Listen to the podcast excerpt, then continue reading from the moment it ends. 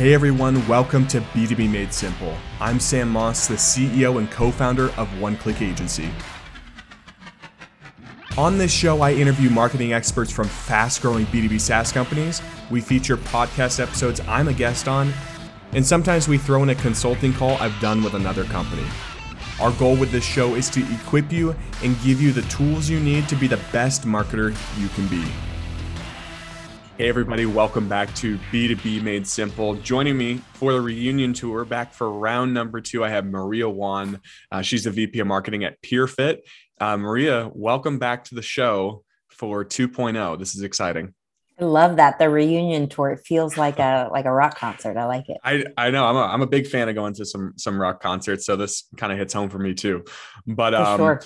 so I I've had a couple other people back on the show for the reunion tour, and I never remember what podcast episode they were on, but I wrote it down this time. Okay. So if you're listening to this, our, our first episode with Maria was 105. Um, so if you want to go listen to that after this, if uh, you think we talk about something cool today that you're interested in, uh, go check that one out. It was a really fun podcast episode.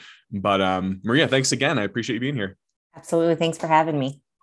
All right. So to kick this off, I have a question for you.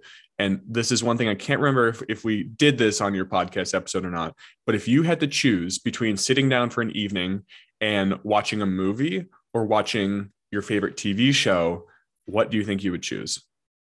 So, movie versus a TV show, I would definitely go movie.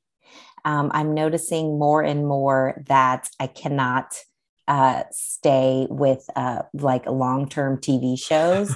I don't know how we did it back in the day where there were 12 seasons of shows, and now I can't even get through four seasons of a Netflix dramedy. So, um, so I would definitely do movie, and I would probably do something where I wouldn't have to concentrate because I love just being able to zone out. And so it'd probably be like one of my old favorite movies or something, something where I know it's going to happen, but I still don't have to be fully vested in. So definitely movie all the way. I Although like I did watch, I did watch Squid Game uh, last week, so that was a TV show and of episodes that I did follow through. So Hey, there you go. So I like yeah. your um, clarification there. You have your movies that you can sit down and enjoy, or the movies that like you've seen before, but kind of run in the background. For me, if I were to choose, like I'd probably go TV show. To be honest, maybe it's just my personality, but I would go if I didn't want to pay attention, I'd turn on The Office because guilty there pleasure. I've seen it way too many times. So probably have it memorized by now. And then, you know, you have your TV shows that are like, ooh, keep you on the edge of your seat. absolutely. Absolutely. A new one where you're like, hey, I want to, I want to fully vest myself into exactly. this TV show. Yes. Yeah. Those are few and far between. Yes. Yeah. It, it definitely depends on the night. Um, absolutely. But cool. So I, I've been getting, I've asked a few people that question and the majority have said movie. So that's interesting to hear that. Um, very cool. So today we have a couple of different things we're going to cover. Um, but I, I, mentioned this as well before with having people back on the podcast, we're trying to give information from a peer standpoint. Like, what are you doing today that's working? What has worked for you really well the last few months? Um, and for you guys, it's been connecting with your buyers, building relationships, one through email. And then on top of that, building an audience um, through social because people are just doing that wrong. Hmm. Um, So to kick it off, we'll start with the social side. Um, this I am 100% aligned on uh, with you is buyers are on social networks to be social, um, not to find their next vendor. It's like an aha moment, right? Mm-hmm. so how should that dictate our approach when it comes to social platforms? What are you guys doing? Yeah and this might just fall into the to the industry that we're in which is b2b marketing and i can imagine some b2b marketers might might hear that and say no way maria what are you talking about? But this is just what we find and maybe it's because we're in the healthcare fitness space and it's just a unique industry that we're in but it's really i think difficult for me to pitch to our sales team social media right as a as a way of filling the pipeline. To me it is it's a huge brand awareness tool and it's also a bit of a necessary evil right? It's like you have to be doing social media in some capacity. You don't need to be everywhere but you definitely need to be somewhere. And so that's something that i always think about when we think about from from the perspective of our organization is what social media is for us. It's a brand awareness tool and it's something to support efforts um, either on the inbound side or, or specifically for our user base but it's but it's very rarely ever been a source of prospects for us. It's not a prospecting tool for us. And so, and what we've come to realize is, is that unless you're on LinkedIn, most people on there are not buying. They're not searching for tools and things like that. There are other methods that they're going to use to find those. And, um, and especially in the B2B marketing space and maybe even in the healthcare space, word of mouth still trumps everything. Right. And so for us, it has to be part of our toolkit, but it can't be the main driver for for prospecting for us for sure. Mm-hmm. i like what you say about it's more of a brand awareness play because i've i've gotten like pushback when i've said similar things on linkedin where they're like well when when do you get the leads? And like isn't this a lead gen activity? And the thing is if you do brand and execute brand well then you're indirectly going to generate leads down the road. So you have to think of like the long game. And by indirectly it's going to be more you're going to have right. better results. You're going to have less churn because they're going to be invested in your brand and they're going to be excited to buy from you. Is that what you guys are realizing as well? Yeah, absolutely. When we get leads in that we call what we call marketing generated leads, right? They're all, they're just coming in. You know, we use HubSpot as a tool. Yes, we drink that Kool Aid. We love HubSpot, but they're all coming in as organic leads right? So when they ask me, okay, they came in organically, what does that mean? Okay, well, they either searched for us um, through Google or through one of the search engines, and then they came to our site through that method, right? It's not direct traffic, right? So they did a search for us. So how did they know to search for PeerFit? Either they found us through some keywords or they knew the name and they were able to directly search for us in that manner, but maybe they didn't remember our our domain, right? Our peerfit.com. So but how did they know to search? Well they had to have seen us somewhere right? So we know that social and and pr and press and comms those are all going to to play into the brand awareness tool that is going to feed into our organic traffic right? And so when someone tells me well we've got all these market marketing generated leads from organic traffic that's when i tell them well here is more like more than likely where they came from. Um, and and that's the thing that i always tell our my ceo and my cro is like listen i can't directly tie dollar for dollar how well social media works. It just does. So the and the way that you can trust me on this is just go post something to your linkedin and, and you show me how much that you were able to get out of that one post just because you're you're a thought leader right? And so it's been great to be able to kind of come to that have that come to jesus moment with the team. They know it's important. They know we have to do it but i don't have to tie kpis directly to social media anymore because they know it's something that's just going to help play into the into the pipeline. Mm-hmm. You know what's interesting is you're following your gut, which I think a lot of marketers one need to get better at and two just actually need to do from time to time because you don't yeah. need to measure everything. So you're are you getting like qualitative feedback? Because i know like your pipeline is growing right? And you know you're just like well i can't really prove it like quantitatively but here's the results of what we're doing. Are you getting like feedback from buyers like hey on a sales call man i saw 20 of your your pieces of content on linkedin yes. or wherever it is you're posting. Is that the kind of stuff you're getting yeah, absolutely. I think when we do get those leads that come in, and you know, I always try and get the sales team to ask them that one awkward question that they seem to always forget to ask. But when I do get the answers, it's always because, oh, I saw you on social media or I saw something that you posted the other day. A lot of it does play back to either I saw your company post something on social media or I saw one of your team members post something on social media. That's a big play for us as well. It's not just what the company is posting, but I really encourage our team members to constantly post as well because they have the networks, they have the connections. Um, so what I usually do is I'll feed them content to post um, that that we're creating for them, and I'll tell them, hey, post this from your personal channels because you're going to get more reach than the brand is going to get. And so um, and so we always seem to get the feedback that hey, I saw you through some sort of brand awareness campaign. Mm-hmm. Now, who are you within your company asking to post? Is it like the C suite, your sales teams, SDRs? Who is it that you're asking? Is it everybody? What is all of like? the above? All of the above. Yeah, I think a lot of it definitely pulling it from our sales teams, um, and so that's huge. The CEO, especially, and any of our leadership teams. Basically, if you have a C in front of your name, I'm going to be pushing content to you to push out because you have the networks. But we definitely always encourage a lot of people um, to post if they are active on social media. And I always say, like, listen, if you're not active on social media, totally okay. There are other ways that we can help grow your networks. But um, if you are active, but you need, you kind of need a little bit of help to figure out what to post, we provide that for them through, you know, and I, I'll usually post something in our marketing Slack channel and say, here's an article, here's an interesting this, here's some stats that you can push out. And, and that's a way for them to kind of get content without having to curate it on their own, because I think that's the biggest hurdle. It's like, what do I post? Where do I find it? And do I have the time to curate content? Well, we'll go ahead and do that for you since that's falls right in our wheelhouse and we'll be able to help push that out for you. Mm-hmm. So have you guys stuck pretty much 100% to LinkedIn as a B2B marketing team or are there other net social networks that have you found some success with? Yeah, so we are only on four social media networks. I refuse to add any more because it, I just don't want to dilute our efforts any more than they already have. But we're only on four social media networks, the main ones, you know, Facebook, LinkedIn, Instagram, and Twitter. Um, for B2B, we pretty much stick to LinkedIn and Twitter. And then Facebook, we do a little bit more B2B and also um, B2C outreach. But for the most part, in terms of what our highest um, engagement channel is right now, it's in, it's Instagram and LinkedIn. Mm. And before it used to be Facebook, but I don't know. I think it has something to do with the algorithms. Yeah. Not trying to call anybody out, Mark Zuckerberg, but LinkedIn has definitely surpassed in terms of the reach we get as a brand.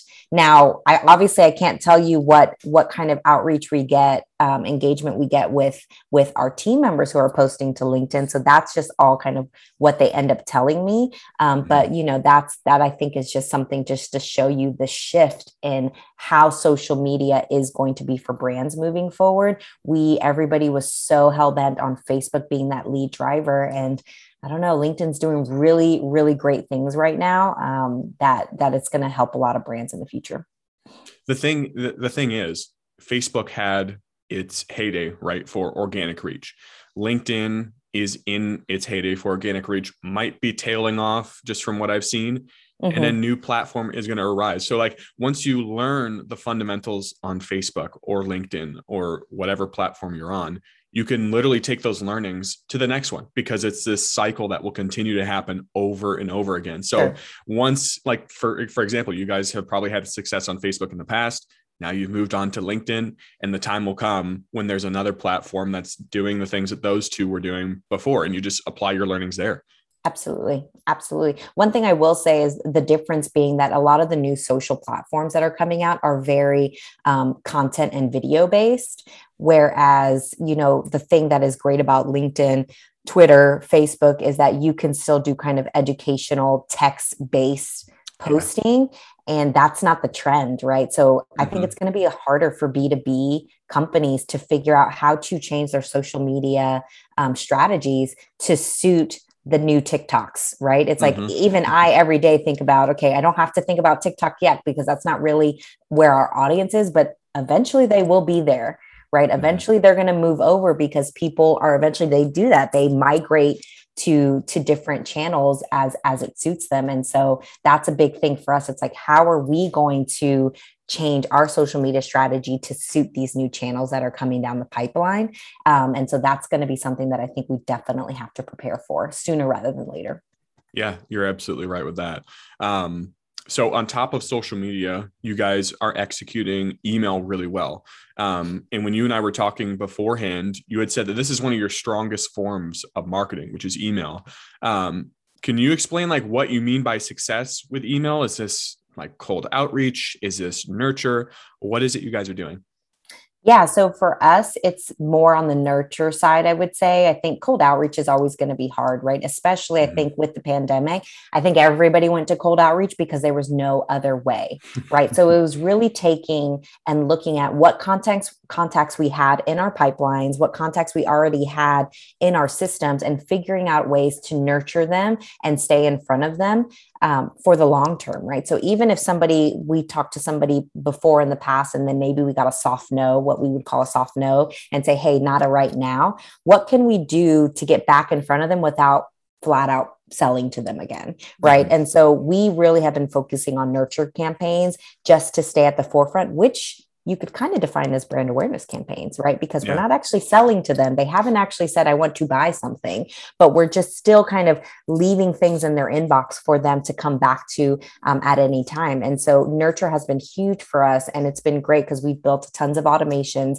that have been able to continuously kind of keep touch points with a lot of these contacts that maybe have dropped off at some point or they told us no, but we want to stay in front of them. Um, and it's been just really hands off for us because we built it and now the automations can just run which has been really great. And then from a perspective from our from our population that actually uses our product because we're we're a b2b 4c company so mm-hmm. basically, mm-hmm. we have payers and buyers that buy our product, but then they pass it off to their populations to actually use our product. And so, what's been great about that is that we've just been, it's just been great to engage with them via this method, right? They they want to hear from us, and and we've really just worked on just providing them valuable information, things that they want to hear, things that they need to know about our product, but um, but just continuing to provide that value to them. Mm-hmm. And so and we think- usually Oh, I was going to say, we just measure it by open and click through rates, which I know some people are kind of like, oh, that's a little bit fluffy, but that's that's the KPIs that everybody measures off of, and we just had some really great success on on that front. Mm-hmm. Well, I was going to say, I think that's where a lot of companies go wrong is they disguise this educational email as a sales pitch, mm. and then you get these unsubscribes, you get the marked as spam, and then no, they you get tuned out. So it like has right. a negative effect on your brand. But what you're saying is like this is strictly educational. We just want to like be there, kind of a top of mind brand awareness thing. And if down the road they come inbound through our website and they don't even click through the through the email, right. like you know, hey, this may have had a be this may have been a contributing factor. Absolutely, absolutely. Yeah. That's a great way of, of kind of defining that. yeah. Um, so what are some things that you guys are doing through email right now that other marketing teams just aren't doing very well or they're just poorly executing? Is it that brand awareness I think so. I think that's one aspect of it. Um, you know, it's just figuring out how to provide educational value to to users without always trying to sell them. Um, I know that's hard, right? It's like hard. It's like why would I want to just send you an email but not actually try and get you to do anything? But you know, we've sent a lot of emails where it's just been educational in nature, but nowhere to click, right? And so it's just like, hey, I'm just sending you this email just to kind of inform you of some changes going on but you don't have to do anything. I just need you to read this email. And it's funny, those are the emails that end up getting the most open rate. So I know they read them, which is fantastic. And so that's something that we've really been doing. And and funny enough, this might seem kind of weird, but I don't think a lot of marketing teams do this. But I we've scaled back on how many emails we send. So we don't send that many emails to our users, max maybe one to two a week, which for some that's not a lot right? And it mm-hmm. might even be less than that you know one every week. So they're not they're not getting inundated with emails because i can only imagine that people are just being inundated with emails left and right right? So we're really big on kind of respecting the inbox um, and just making sure that what we send is high quality and super valuable. And if that means that we're not going to send an email because we don't can't provide that then i'm not sending it. So mm-hmm. that's a big one for us um, another thing is I adhere to some pretty strict time time frames of when I send emails.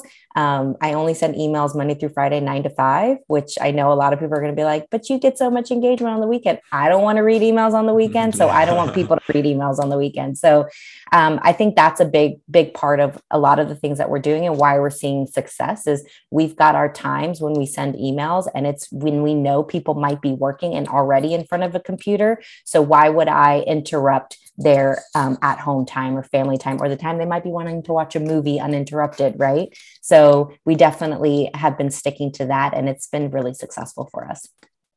It basically boils down to having that empathy for your buyer or your mm-hmm. potential buyer and knowing, look, we're not going to try and execute on a hack or this email open tip, right? It's just, hey, we have their best interest in mind. We're going to email them during the week. We're going to email them valuable content and just let it play out playing yep. the long run, just like with your with your uh, social media campaigns. Yep, absolutely, absolutely. Yeah, same thing with social media. We don't post anything. We rarely post anything on the weekends unless it's a holiday. Most mm-hmm. of the mm-hmm. time, it's Monday through Friday, nine to five Eastern is when you'll see us post. So, yep. Um, you mentioned that you you guys you do one to two emails for your your customers or your buyers, right? So mm-hmm. what about people that are maybe in the pipeline or some some no's, some close lost? Um, do you nurture them as well? Is that like less like a, the cadence is less or or more? What does that look like?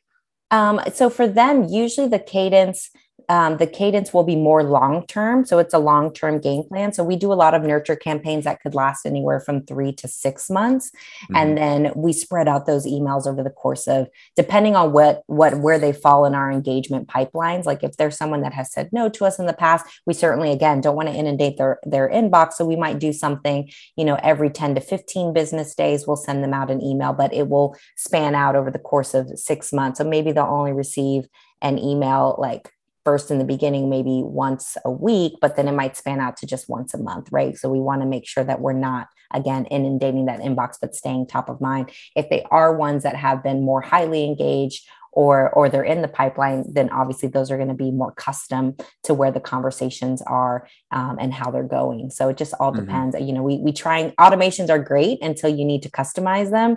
And um, so we we definitely take that into consideration depending on where they're at in the pipeline Mm-hmm. Um, so, in your words, why do you believe email isn't dead? I'm curious to hear what you'd say that. Oh, great question. Uh, I think at the end of the day, for the end user, you have the ability to customize your inbox. You can say and control what gets delivered to you either by simply signing up to receive emails or by unsubscribing, right? I can control what my inbox says. So there are very few other marketing channels where you can do that, right? You definitely can't do that on social media. They're going to show you whatever you want to show you. Even if you unsubscribe from every group or page, they're still going to show you things via ads or via sponsored content or just via like your friend likes this, so you should see this. I think email is not ever going to go away because the end user can decide what they want to see. And then as a marketer, I know that that user is highly engaged because they've opened and engaged my email. And they're always going to be a potential buyer or audience member or ongoing, just from a retention standpoint, ongoing user. And so I think that's why this is such a huge channel for everyone to, to be using because you know there there's a there's a two-sided relationship there, right? It's the marketer trying to reach the user and the user giving permission to be reached right? And when that kind of comes together then you both win right? So that's that's i think the biggest the biggest thing that we can that we can see from email marketing. Yeah. And i think that the people that say like well email is dead is because they're not having any success with email. So what mm-hmm. would you tell those marketers? I would tell them first start by cleaning up your lists right? Because at the end of the day it doesn't matter if you have 100000 people on your list if only 5% of them are opening your email right? What's you should really at that point say, okay, only 5% of these people are engaging with my emails. I'm going to get rid of everybody else and only concentrate on this 5% and then try and grow it from the other side. That's the first thing that we did is we've removed anyone obviously we've removed anyone who's unsubscribed right because if they don't want to receive emails with us not a problem but at the same time we've removed anyone who hasn't engaged in our emails either if you haven't read our last three emails more than likely you're not going to read the next three either. So at some point you decide to say, you know what, that's okay.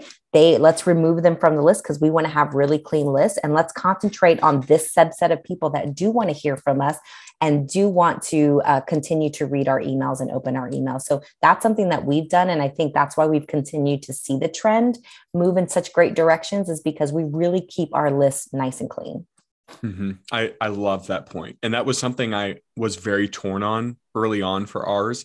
And I would say, so I would say our main strategy for just business development marketing would be what we're posting on LinkedIn and our podcast. And we really try to stay focused on that and not bite off more than we can chew. But with that being said, in the background, I would say like 1A or 1A would be what I just said. And then 1B would be our email list. Um, it's very small but like something we're intentional about is like deleting those content uh those um those contacts that aren't engaged definitely the ones that have unsubscribed and just being okay with it because mm-hmm. one if there's an unsubscription like that hurts, but it's like, okay, they don't want to hear the content. You have to be okay with moving on. Totally. And then really working on just delivering the value in the content and the quality of the list is more important than the quantity of the people that you have in there for sure. Absolutely. Yeah, absolutely. I can 100% agree with that. Well, you guys are doing a great job with it. So keep up the good work. All right. Thank you. Thank you. um, so to close this out, I want to do something fun uh, just to mix this up. We didn't do this when we had you on the show the last time. Um, but basically, I'm going to give you the mic to uh, make you the podcast host here to close this Ooh. out for the last couple minutes. And you're welcome to shoot any questions my way that you might have that were sparked in the conversation or that you might have on your mind. So anything, anything come to mind for you? Yeah, absolutely. Let's keep going down this pathway because I know you you send out email newsletters pretty frequently and so I think this is a great thing to kind of talk about in terms of, you know, content versus copy in the email marketing form and how do you curate your newsletters on a regular basis, especially for those people out there when they're it's always the hardest part is like, okay, what are we going to write about? I'd love mm-hmm. to hear a little bit about your strategy in terms of of how you start kind of creating your newsletters. So we do two things within our newsletter. So the, the cadence is once a week. We try to get it out Tuesday afternoons. So I think that's important to be in like a rhythm. Um, the second thing is we we typically repurpose some of the content that we've already put out there. So it's a marketing email. And then we also try to make it more personal than what we would post on LinkedIn. So let's say we had this really successful post on LinkedIn and we repurpose it, rewrite it, and take some of the content and put it into the email it needs to be different than like a word for for word verbatim of what you put on LinkedIn, right? You need mm-hmm. to personalize it. You need to make it different. You need to give more value than like a couple like lines or a couple paragraphs. So that's something we're really intentional about is like who would open this? Would they find value in it? And then have someone in your head like an ideal buyer or like legit a person that you know and you're like would they actually open this and find this valuable or are they just being nice because they know me and like opening the email and not unsubscribing? Like legit think about that. Think about your best customer. Um, and then the second thing that we do in our emails is we um, we post about like what podcast came out because again this is marketing content for marketers. We don't try and sell for a podcast nothing. So it's more educational content. So we just give like a little synopsis the link to the podcast episode and then that's it.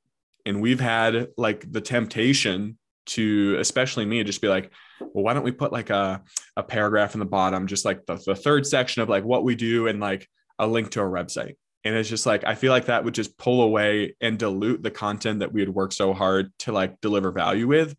And people are smart. They're going to know our name. They're going to know our brand. They already know what we do. If they want our services they're going to go to our website and they're going to come inbound that way um, and that's just the way we look at it i guess we're just overly conscious about like not trying to to shove a sale down someone's throat and trying to get money out of them and just deliver value um, through an email list or even social media content I love that idea. And I love exactly what you just said and how you kind of pulled back on that. It's like too many clicks too many CTAs in an email is going to mm-hmm. distract mm-hmm. from the main purpose of the email, right? So it's like if your main purpose of the email was educational and you add another CTA in there, like what what truly was the purpose of of the email, right? And and you said something really great. It's like they're smart enough. They know they can hit the reply button if they need to yeah. get in touch with you, right? And I think that's a great way of looking at when you think about email. It's like not everything has to be a sale because it's always about kind of just building something so that they know how to get back to you right i love that mm-hmm. absolutely right well maria uh, have you ever hosted a podcast before or is this, i've never hosted it that was it that was it i hope i i hope i passed it you you passed with flying colors. I like how you you segued right into that. So nice. um, thank you so much for being here for round two, joining me on the reunion tour. This was a lot of fun. Um, before we go, I always like to hear about like what the company does that you work for. So what is PeerFit and what do you guys do? Yeah, so PeerFit is the leader in corporate uh, fitness benefits. We provide our um, uh, services to healthcare companies, employers, health plans for both the under 65 and over 65 market. So if you're looking for a corporate wellness benefit that uh, that has lots of gyms, fitness studios, streaming services as a part that you could have your employer pay for, we're the people for you.